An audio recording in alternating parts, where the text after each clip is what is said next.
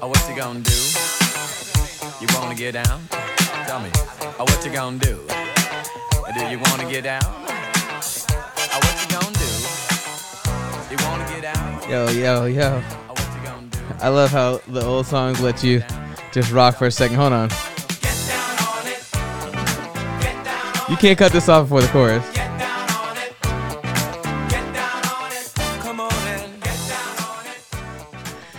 Oh man, we're having fun today. Day four podcast. We are back and better than ever. Uh, got your hosts here, Brandon and Artie. It's uh, it's opening day in baseball, opening week. Some people are very happy. Others are. Their smiles are upside down, but uh, all in all, very very good week. So, how's everything going with you? Good, good. I saw some news. You bought a suite uh, at the Coliseum. Uh, yeah, you know, I, I went against everything that I said and stand for, and I decided that what I really needed in my life was a suite at the Oakland O dot whatever stadium it's called. I forget again. um, all jokes aside, uh, a, a- recurring topic here at the at the DVP has been the Oakland Coliseum offering a suite for the full season for one Bitcoin, and we have a purchase. Voyager Digital Ltd. Uh, decided that they were gonna make the first purchase of a ticket offering price in cryptocurrency for the MLB. They said Voyager is proud to make history with this crypto purchase. More and more digital assets are becoming sought after forms of payment as businesses and consumers embrace cryptocurrencies said Steve Ehrlich, I believe is the name. I apologize if I said that wrong. CEO and co-founder of Voyager. We enjoyed a strong relationship with the A's right fielder Stephen Piscotty and look forward to growing our relationship with the A's organization. Voyager intends to share the suite with our customer community in the Bay Area and beyond. Yeah, I mean, I think it's a smart move for them. So they're actually a crypto asset broker. So they have the crypto assets, and you know, it's a great way for them to get publicity. It's just so funny, right? It's the same thing that A- the reason the A's are doing this is for publicity and remind people, hey, we're coming back and we have suites for sale. And these guys are essentially doing the same thing, but saying, hey, we do crypto. We just bought a suite with it. Come bank with us. Yeah, I mean, I was super against it because I don't think anybody in their right mind, unless you just have a ton of cash laying around that you need to spend, this makes a lot of sense. But Voyager Digital makes a ton of sense. Like this is what they do. This is their game, and I had never heard of Voyager Voyager, Voyager Digital until you know this news broke. So they got what they wanted out of this, right? Like this is a way for their company to break onto the scene. You know, a lot of people know some of the bigger apps like a Robinhood. Um, and if they can kind of come into that space, then why not? This makes perfect sense. Um, again, like you said, it's a it's it's a play for them. It's going to gain a lot of publicity, and you know, it's it's nice to be the first when you're doing something like this because people will always kind of come back to that and remember it. So it makes sense. Um, I guess Zach, you were right. Somebody will do it, and they did. If you're not first, you're last. If you're not first, you're last for sure. Um, speaking of being first and last, I don't know if that transition works, but uh, the MLB has decided to move the All Star game out of Atlanta due to the voter ID bill that is being passed. Um, there's two sides of this. Some people believe that this voter ID is a good thing, exactly what we need, and others see it uh, for what it. Uh, I'll go out on a limb and say most likely is, uh, as a voter regist- a voter uh, restricting voters' access to being able to vote. Um, and I'm with the MLB on this. I'm actually shocked that they're kind of the first league to take action on this. Obviously, they have the All Star game in Atlanta, and it makes a lot of sense. So, I guess what are your thoughts on the MLB kind of taking a step, uh, what I believe is the right direction with this? Yeah, no, I think it's it's good to see them doing this. This is the, uh, very unlike them. Uh, it's unusual in the sense that they usually don't take any political stance, right? They're America's past pastime. They try to always stay out of politics, but you know, to see them do this is you know a nice breath of fresh air in terms of the way they act. Um, you know, it's interesting that right after they put out the press release, the Braves released a statement basically saying that hey, the Braves organization, you know, expresses the importance of equal voting opportunities, but we really wanted this event to be the platform and showcase for those discussions.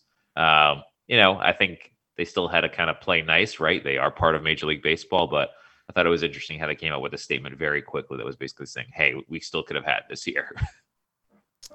um, and yeah, I, I hate that from the Braves actually. Um, clearly, you don't stand with this idea of uh, voter suppression happening, or you do stand with that idea, right? There's no reason that they should have uh, a statement saying like, "Oh yeah, well we're sad that we should we're not going to be able to have this event here. Um, we believe in the cause, but like we still believe that the All Star game should be here."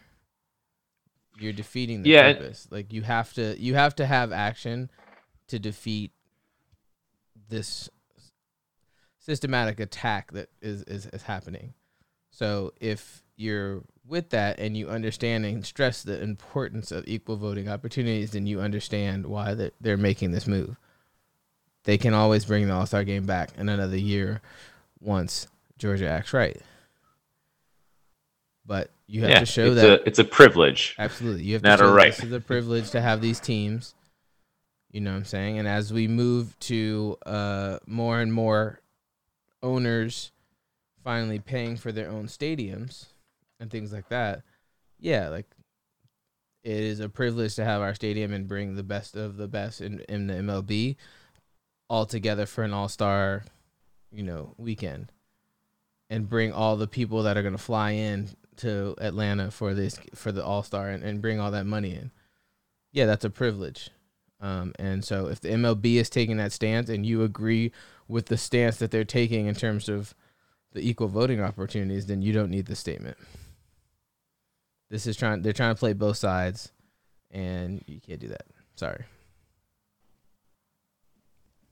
Yeah, I mean it's it's going to be interesting, right, to see where where it even lands next, right? Okay, so we know we're taking it out of Georgia. Where are they going to go? They want to go to a state that allows a bunch of fans. Okay, does that mean they're going to do it in Florida, where they ha- where they're open, in Texas, where they're open. You know, if we see certain things happening in a traditionally red state in Georgia, is that same thing going to happen in Texas or Florida? Who knows? Um, you know, they estimated the economic impact of the All Star game for Atlanta being sixty to eighty nine million dollars, a lost value for them. Yeah, for sure. Um, I'm trying to look into seeing. It looks like there are six possible landing spots. One is American Family Field in Milwaukee, Dodger Stadium in LA, Globe Life in Arlington, uh, Puerto Rico, Wrigley Field, and Yankee Stadium. I know what I would vote for. Puerto Rico. Absolutely. It that would be awesome. That'd be super dope, actually and if I'm looking at at a brand perspective, there's a brand in mind that has uh, a vested interest in the All Star game already, and some workings down in Puerto Rico. So it could be a a real uh, colorful All Star um, if they were to do that. And and and like that, I think that's be dope. That's different. I don't believe there's been an All Star game that's outside of this of the states. So this would be kind of cool. And you can make it a destination thing. I'd go to Puerto Rico for the All Star game. Absolutely. Yeah. Um. So yeah, I think we're in agreement. Uh, glad the MLB did this. Kind of a little surprised that the MLB did it, but all, all in all, all good for them in general. Um, and just continue to put pressure. Um, I think that's the key. Like we have, we can't just continue to just be all talk. Um, we understand that money talks, and, and companies like Coca Cola and Delta have expressed um, a little disdain with the bill, and so those are both headquarters in Atlanta. And if those companies are saying, "Yeah, we know what we would move out of Atlanta for that," I think that you know you could see some real, real, moonwalking on behalf of some of the uh, members of the government there. But in a, another company that would shock us to make any change, the NFL has announced that they are expanding beginning in the 2021 season to a 17 game regular season. Uh, the length of the regular season is going to be 18 weeks now, and the preseason will be reduced to three games. I don't get it. It's just money I, talks. I I get it. I understand why it happened. I understand that it's an extra week. I understand that's more income.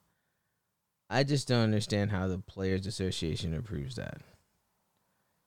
And I just have to believe that the NFL players association has to be one of the worst of the major sports. And it might not be close. Yeah, I mean, I think it, it's it's tough. They're they're this is something that's been talked about for a while, and you know, NFL's been pushing this for years now, and they finally got it. You know, from a player standpoint, I'm sure they try to sell, sell them in on, hey, you're going to see eventual increases, you know, in the media rights, which was just we talked about a few weeks ago, and that will allow us to to cover you and to get more money into the players' hands. Now, I think this next year the salary cap actually went down because of the COVID pandemic, but you know, coming out of the 2021 season into 2022, you could see its rise significantly, and that's kind of the you know the the carrot that they're dangling out there of hey, let's move to 17 games because it means more money for us all. Yeah, I just think that you know, losing a a preseason game just like that that can't be the trade off for me. Because one, if you're a starter, you're not playing in the fourth preseason game anyway. Um so who gets affected by that? That get you're affecting the fringe players, right? And you're affecting potentially their money. Um the players that can have a stoppage and, and won't be affected by this are the ones that are making the big money. Um, you know, who signed these mega deals like uh, Zeke Elliott, Dak Prescott, Carson Wentz. People like that are going to be fine if they have a stoppage. But you have the people that, you know, play for a season or two and then they're done, they're out of the NFL. At the very least, I think that you you got to figure out a way to start to leverage yourselves better.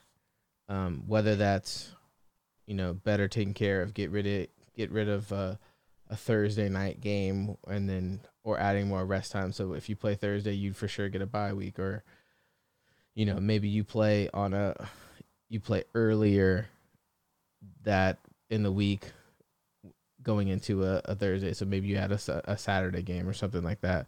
Maybe you you look at all right, what about creating a better ecosystem for retired players and making sure that there's you know medical and and mental health services and, and some and some funding put aside for people that help build the game and, and the stars of the past and and even you know your everyday player. So I think that you didn't get any of that out of this deal and you know they're just not on the same page where they don't want to strike because people are going to lose their money but that just strengthens what the shield quote unquote is because the shield ends up winning in the end because they know that this idea that we can just get replacement people to come in and and, and people are going to come starts to win out and now you're afraid to do anything except just kind of agree to the terms yeah i mean i, I don't disagree with their your power of the shield comments, right? Like, you know, historically, if it's a football game and it's on TV, even if your team isn't playing or your favorite players aren't on,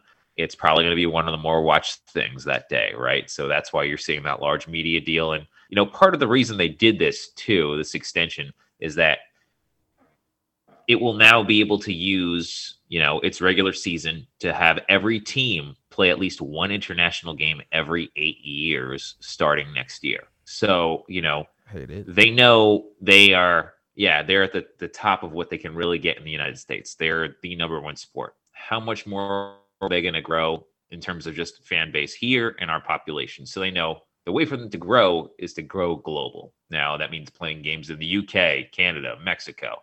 You know, they have some of the stuff planned already, but they just need the actual game inventory to do that. Um, so that's what this will do, right? And we're going to see some games in non-traditional places, right? We'll probably see some stuff in in other parts of Europe and in South America too. You know, it's really going to be for them. Do you want an audience of 300 million or 3 billion? And this will potentially, they believe, let them get closer to that 3 billion number. Yeah, I mean, I just don't like the international game. Um, similar. I think we spoke about the Thursday night football games and how they usually it somehow end up being like two trash teams playing on a Thursday night.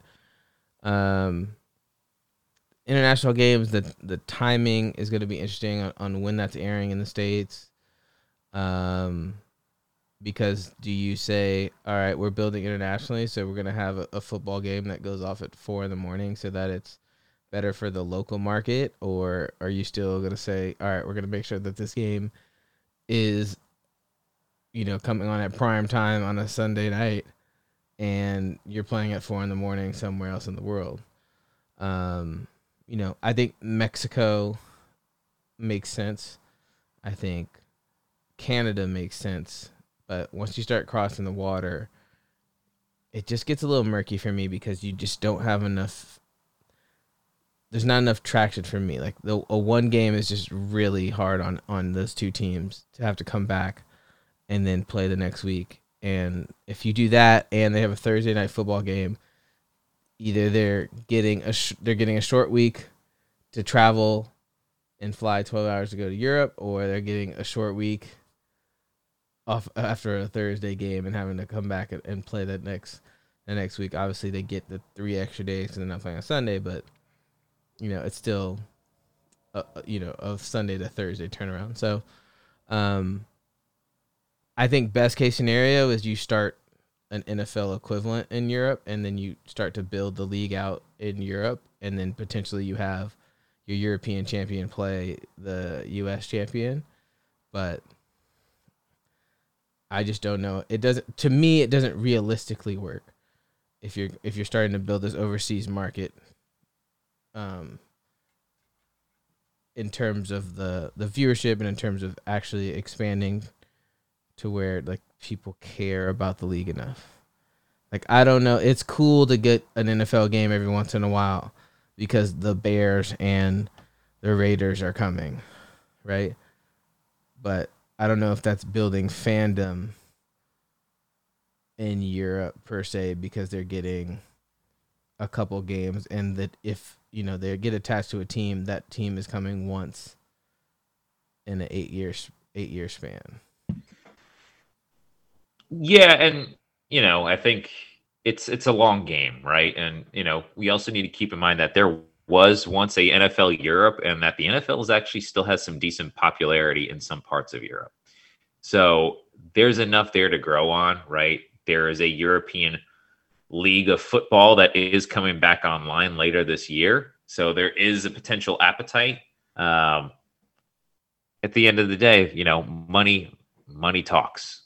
This is a way for the, all the owners to make more money, and they sell it into the players, saying, "Hey, you could potentially profit off this too if we have more fans and more people are buying tickets, merchandise, and consuming on TV." You know, you're going to see teams that eventually move overseas again, whether it be to Mexico City, London, wherever, that'll probably happen within the next five to ten years. I can't see a team moving to London. It has to be Mexico or Canada. It's just an unbelievable disadvantage for the team that has to move. If you're the team in London, you have to take eight flights to the U.S. and or spend half the season in the US and then half the other half like you know what I'm saying cuz you don't you have to block it off for at least two games two game stretches for that to make any sense right yeah and, and I think they're still figuring it out and it could like it could literally be that's just another division the right? flight from the but yeah the flight from the east coast is not terrible but when you have to play Arizona 49ers, Raiders, Chargers, Rams, Seattle. That's now it's you get you have an extreme advantage for those teams having to fly when you, when you're playing them at home, but you're just at such a disadvantage if you have to fly there too. So the, I think more than one team has to move out there if it happens. You can't put one team out on an island like that, and I think yeah, a division has to go. Yeah, and You need, again, you need the is, AFC this- these are East East and the NFC East East. yeah, and these are long term plans, right? So London to to New York is comparable to New York to L, uh, to LA, right? Yeah. It's not that much of a difference. Yeah. But if you look again, 10 years from now, they think they're going to have supersonic flights that can get you from New York to London in an hour. Yeah, I believe that when the Hyperloop goes live. It, it's it's possible. I saw Godzilla vs Kong today, and they got from, uh, I guess they were in Florida, Florida to Hong Kong, in in what looked like mm, less than ten minutes on some loot. But you know, again, if that's the case, and now the the flights are much shorter, and now you're looking at cutting that time, you know, where it's a fourth of the time, then yeah, if it's a, a three hour flight from you know LA to to London, then all right, sure, I'm with it. But you know, I'd have to see that to believe it, um, and I think that's at least a decade out. So, you know, we'll come back. We'll check in in, in 2031 and and we'll see what's happening. Yeah, and I think you know if you look at esports, right? When when I think uh, Owl started out, they had teams that represented cities, but they all played in LA. They didn't have home venues, so Mm. you could even do a hybrid model where you start that way as you were literally developing, whether it be the stadium, the fan base. All of that is possible. The London team is just in New York. Yeah, I mean, literally, that's how Owl started. They were all in LA. Gotcha. All right. Well, we'll see. Um. All right. Well, we'll move on. Uh, if you guys have any any thoughts on that, feel free to chime in, and maybe you'll win a spot. Uh, and we'll we'll play your clip on the pod next week. Who knows? Um, moving to uh the audio space. Um, Spotify has purchased uh, the Talk Sports Talk Network Locker Room. Um, this is them moving into the live audio space. Um, Clubhouse is the popular uh, app that kind of started this this trend of rooms and speaking in a room with a group of people and having moderators and others kind of being able to observe in the in the in the room while not being active and now we're seeing that Spotify is jumping into that. So what do you think this means? Um, do you think this is significant at all? It seems like this is becoming a thing uh, across multiple different networks. Uh, we've seen Twitter already doing this. Facebook apparently is working on an app, and Fireside, co-founded by Mark Cuban, is supposed to launch later this year as well. So this space seems to be getting pretty crowded. Um, what do you think? Big deal, little deal, to be determined. No, I just, just think it shows you where things are going, right? Just in general, what are we seeing? A lot more automation of jobs and the future is for the creators. And that's what all of these brands are investing in, right? Clubhouse was valued at a billion dollars in January. And, you know, ever since then, the audio market has only kind of picked up. Um, Facebook is working on a lot in an audio app. Twitter Spaces is being used. You know, it, it's here to stay, right? I think people are for a while kind of maybe didn't think so highly of podcasts until you know the past year or two when they see like Joe Rogan getting a hundred million dollars. But hey, if any uh, other than any other sort of medium, in order to actually get into somebody's heads, and if you're a marketer and you want to go sponsor a podcast, you can't get closer than a, an audio podcast that's literally in their ears, so close to their brains. You can't get closer than that. Yeah, I mean, I think I think the idea is is one. I'd be interested to see how long this lasts, right? Um, Clubhouse had a lot of steam last year. I think uh, a lot of that. I won't say a lot. I think there is a portion of that due to uh, COVID and people not really being able to go places, and so now you have this app where you can kind of be in a group together and you're and you're talking with your friends and things like that, which is great. However, I worry about okay, this summer it seems everything seems to be like opening back up. People will be uh, fully vaccinated and being able to travel and things like that. Uh, we saw how cell phones went from being a, a device where you actually speak on the phone to people to being mostly like a texting device, right? And that shift. And so it's interesting that a room where you kind of have a group phone call essentially was able to take off. And I just don't know how it sustains itself uh, moving forward because it's just not how people usually communicate or what I've seen communicate. And I think that Clubhouse has died down a little bit from the kind of initial hype that it's had just from what I've seen since I joined in December till now. Yeah, I mean, again, it's it's the future of of media uh, and kind of where things are going, and you know, there's a lot of monetization opportunities for Locker Room. Um, yeah. You know, whether it be charging creators for content or using it as a funnel for for Spotify's broader network.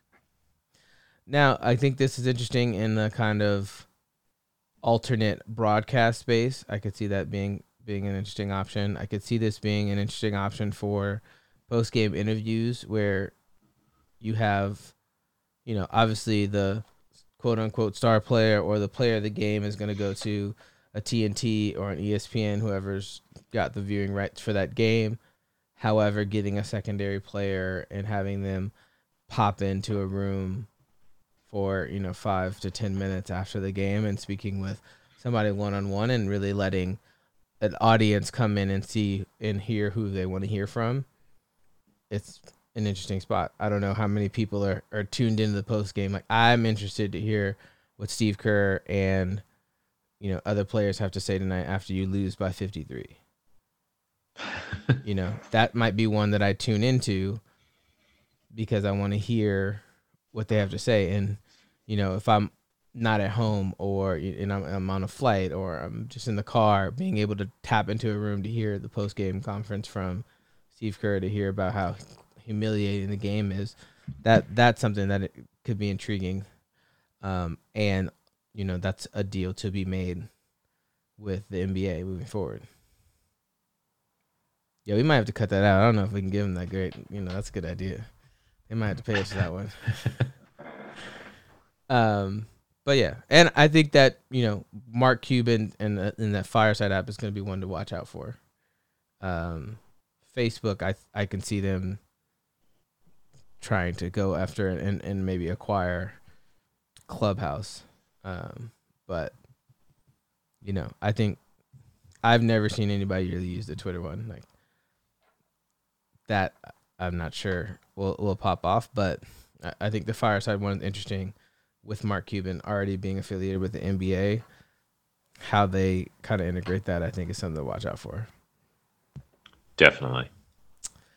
All right. Um, and other dealings that we've seen over the past week, uh, Peloton strikes a deal with Verzuz.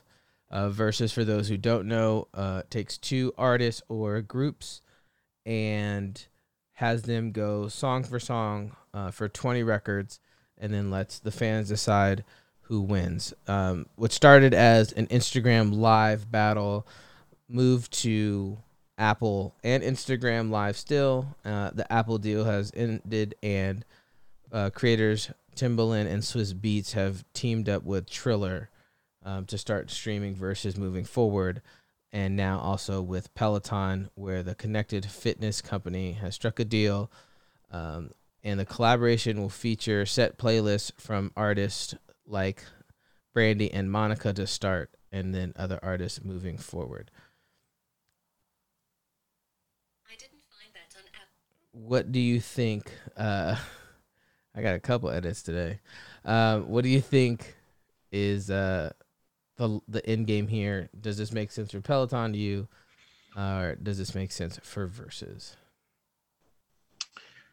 Yeah, I mean, I think it's a, I think like first and foremost, right? We this is the total COVID nineteen story because if you look at Peloton and the rise that we saw in the the last year of everybody work uh, working and working out from home, everyone's building their home gym and, and selling Pelotons. Peloton sales were through the roof. And then you look at Versus. Versus started as you know just a way to I think to give back content to fans while everyone was stuck at home, and now it's its own platform. So as you kind of look at those two things, it's just crazy to look and say, wow, a year ago today, like these two brands were in a totally different position. Uh, as we now are in 2021 and, and things are starting to reopen, gyms are reopening. Well, Peloton is probably saying, hey, people we people still have these in their house and they're probably going to sit there and say, you know, why do I have this now if now my gym is open? So they have to give them more content and this is a way to do it. And for Versus right, they are now um, striking other deals, and, and this is one for them to just another extension, and you know, a way to to bring back, bring in unique experiences just for sets of users. I think the first series was with Brandy and Monica, like you said, and yeah, it'll be interesting to see where where things go from there. I think it makes a ton of sense for Versus. Um, they're growing the platform. I've, I've liked how they are growing. Um, they've been uh, able to cross genres. They've had producers, songwriters battle. They've had singers. They've had rappers. Um, and the platform itself is great. I think it makes sense for them because I don't think the person who owns a Peloton at their home is necessarily their target audience. And so I understand them expanding the partnership in that sense. If they're going to use pre recorded battles as well, um, that makes sense to me too because now uh, these battles usually take you know somewhere in the hour and a half to two two and a half hours depending on you know how many records they end up playing after the quote unquote 20 for the battle um, and just how how much showmanship is is there as well and so if that's a, ta- a previously taped engagement and i haven't seen that that's great because I can watch 30, 45 minutes here and then I can get off and when I go to ride again, I can watch, you know, the remaining time. So I like it from that aspect. Um, but I don't see it as a place where I can go watch the battle when it drops and that does to me it doesn't make sense to Peloton in that sense, but um, you know, as they've moved into to the space, you they had the deal with Beyonce that got announced and things like that. So this isn't their first foray into into music and I think it could be a cool space again. The verse I don't think Versus is drawing people to get a Peloton. Like I don't think that's the final straw. They're like, ah, you know, I just don't know. But now that I can get the Brandy and Monica battle, I'm on board. So I don't think that's that's happening. I don't think it's selling Peloton units. I think that it's um it's trying to give the Peloton user something new. I personally think the like Peloton class is kind of corny. So when I use the bike, I usually just do a just ride or, or do a scenic ride. Um, but I might be willing to say, hey, you know what? All right, I'll throw on uh, one of the battles that I maybe haven't seen, or and just to get, just to get some music and listen to it because I'm not super focused on their screen that they have um, when I personally use it. So yeah, and I think kind of like you said, this is this is the first, right? So maybe they're just testing stuff out for what the future could be. I think they did some exclusive music releases for the first time back in December with like Big Boy and others. So this could just kind of be a first of like, hey, could we do more of this? Could we build our own sort of, you know, versus can we work with some artists directly to to build out their own platform here? What can we do? Yeah, now the the Peloton album release rollout might be on the way. Um, Yeah. It, it's interesting. You know, I understand that people like music when they when they're working out. Um, I it again it'll be this one. This one is uh one that I I think it's definitely worth paying attention to because again when you're at home you can set it up in front of your TV and things like that. So you, there's other distractions and things that you have going at home versus when you're in a gym. So how they how they build on this and and whether they can move into having live battles or maybe they change the format so that you have maybe one artist kind of does a set and you can watch a set on Pel that's done specifically for Peloton, right? It's a 30 minute ride. We got Usher. Usher's going to do, you know, his biggest records off of the Confessions album. And so you get five or six Usher records that he's kind of performing in a, in a little studio to do live. So that could be something that's interesting that I can see that makes that makes sense for them. All right, with uh, March Madness, and I guess the women's tournament does not use the March Madness. It's not called March Madness, which is weird, um, because they have a very interesting tournament going on right now. But um, with all of the hoopla surrounding March basketball at the collegiate level, um, it was announced that the NCAA is under fire over amateurism, and it is going to take the battle to the Supreme Court. Um, NCAA versus Alston is an antitrust case that is basically looking to get rid of the amateurism uh, veil that the NCAA has put over players to restrict them from receiving compensation. So I guess I'll start with where do you stand on college players getting paid, um, and what does that look like? Yeah, I mean, I think they should be compensated for their their play, and you know, also the biggest thing personally, whenever you know I've looked at college sports, is that it's crazy to me that they can be penalized from you know financially gaining off their own intellectual property, like literally taking photos, signing an autograph. They cannot make any money off of that, but the NCAA in previous years could, whether it be via the video game, uh, the school could literally sell the jersey with their number.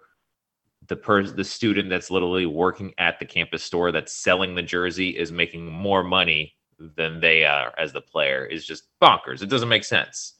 Um, so, you know, I do believe that they should be compensated and, and most importantly, should be able to sell their own intellectual property. And no other profession would that happen. Yeah. Um, I think the key thing, right, with this case is really the the hinging on amateurism, because if the NCAA wins, it honestly only strengthens their power in the sense that they can kind of just dismiss future lawsuits that challenge amateurism. So that's really the the key thing here. Yeah. Um, I agree with you on the payment thing. I just think that it's for the top of and, and, the top of the top of these collegiate athletes. This is essentially an internship uh, for their career, right? Uh, if you look at the NBA, that has a one year removed from high school before you can enter the NBA draft the top prospects are going to these schools and it's a one year showcase of their talent to see where they get drafted. Um, and there hasn't been much wiggle room around around that. It's really been you go to college and then you can go to the NBA. Right? We've seen Brandon Jennings went to China for a year. We've seen LaMelo Ball go to Lithuania and then Australia. Um, but those are few and far between and i think that you know if you if we remove this idea that you're getting paid just because you're a college athlete and so you shouldn't get paid uh, from the college athlete portion of that why can't i make a youtube page as a college athlete and if that pops get paid for that that has nothing to do with what i'm doing on basketball court football field track whatever the case may be That has nothing to do with that. This is me creating a brand, and we've seen this. There was a kicker, um, whose name I can't remember right now, but he had a popular YouTube page. NCAA said, "Yeah, you either stop doing it or you you can uh you can not come." And he decided to continue to do his YouTube page, and he's been successful. So good for him. But again, those things shouldn't overlap. If I build a brand and, and I build myself up to be marketable for things outside of the sport, I should be able to do that at the very minimum. Now, the NCAA has bought in over a billion dollars in revenue from 2017 on. 2016, they were very close. 2014, very close to a billion dollars. Some of that, I believe, should probably trickle down back to those players across all sports. I'm even of the belief that okay, we're gonna say football and basketball brings in all the money. They should get more than yeah, they should. You're right. I I don't have a problem with that. If basketball and football players are bringing the majority of the money, maybe their split is a little higher. But again, it should still be. I believe that you should still have money distributed kind of fairly between all the sports, both men's and women's. Um, and just see how that what that looks like. I don't I don't have a problem with that. And we've seen the NCAA be on the wrong side of a lot of things. So I feel like even if they lose the case, they're gonna they're gonna have to pay these players, and they'll figure out how to like mess that up as well. So, um, I guess where I guess if you had to guess, where do you think uh this case goes, and and who do you think wins?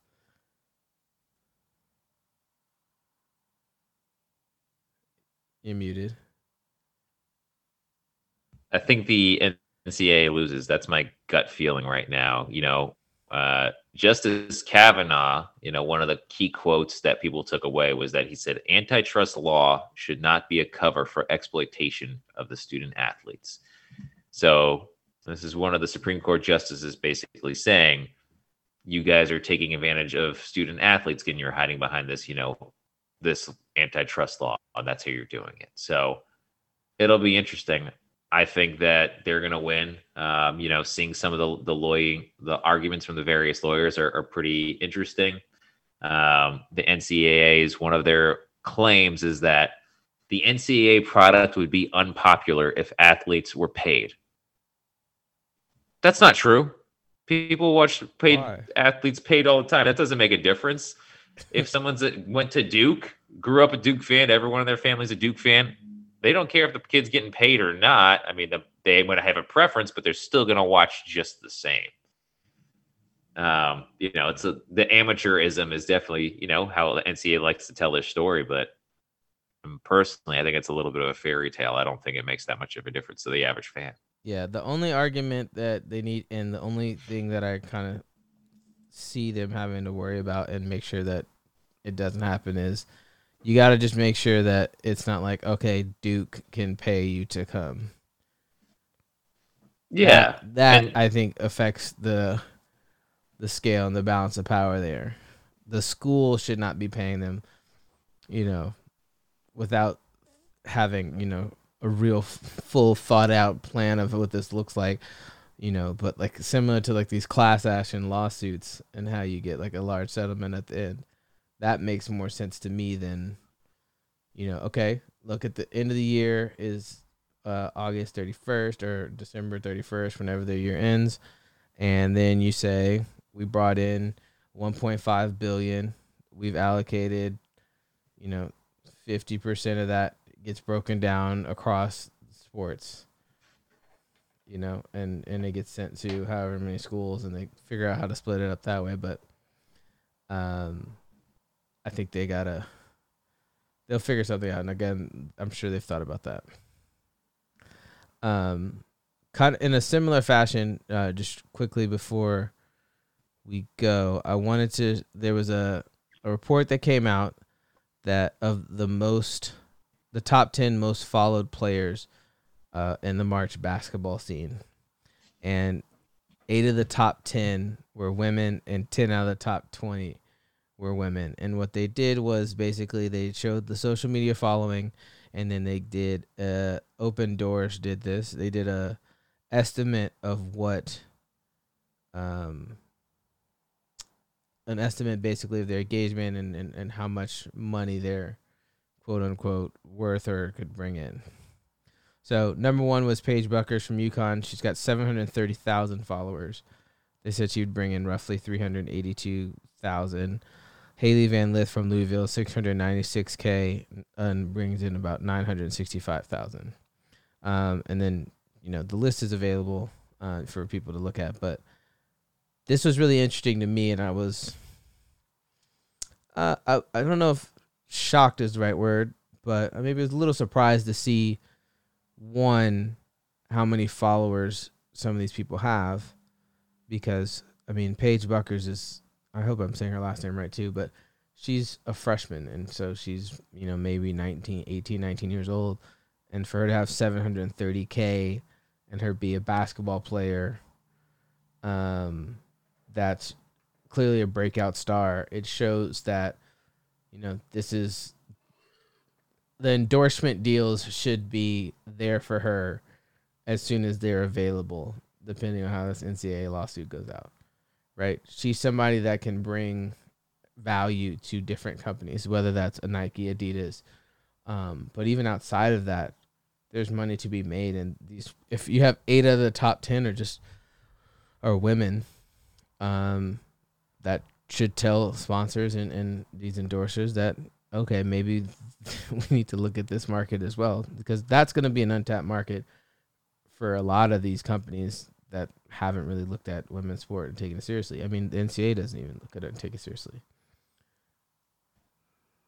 Yeah, no, I mean, I think it, it's a, a positive sign. And, you know, as we look at the NIL discussions and allowing them to, to market themselves, like, there you go. An Opendorse, right? So the their whole platform is they connect athletes with brands for sponsored posts. So this is what they do. Um, and this is why they put this out there. But they're selling their service right now. This is a, a great opportunity for for all these players to potentially go out and sell their sell their social media once they're they're legally allowed to. Um, you know, I, I think it's a, I think you, we look back and we think, oh, it's a surprise because, like, hey, you know, usually the men's team is more viewed on TV, but you know, social media as a platform, there's more women on than men on social media, and you know, women as actual like uh, influencers, there's more of them, and they have more clout than the average man does. So that's also some things just to to keep in mind that not everybody always realizes.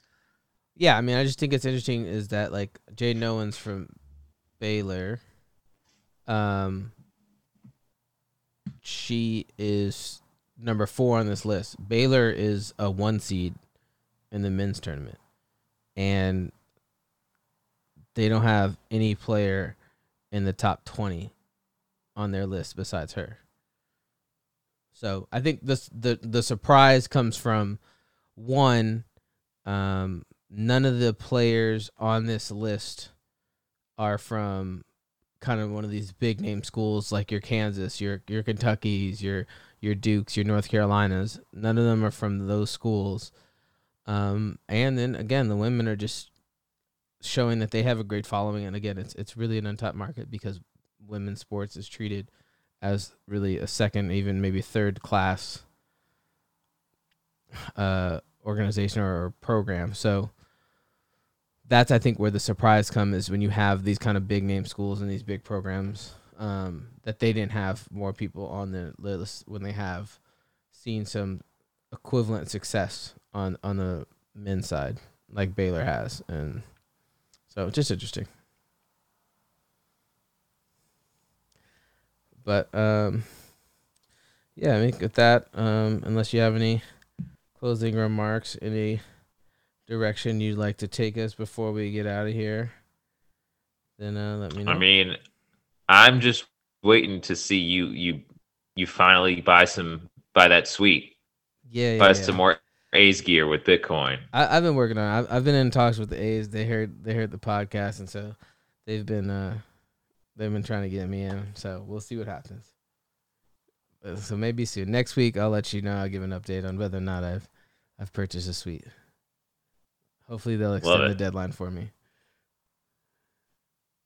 But with that, we will see you next week. Um, more Kool & the Gang.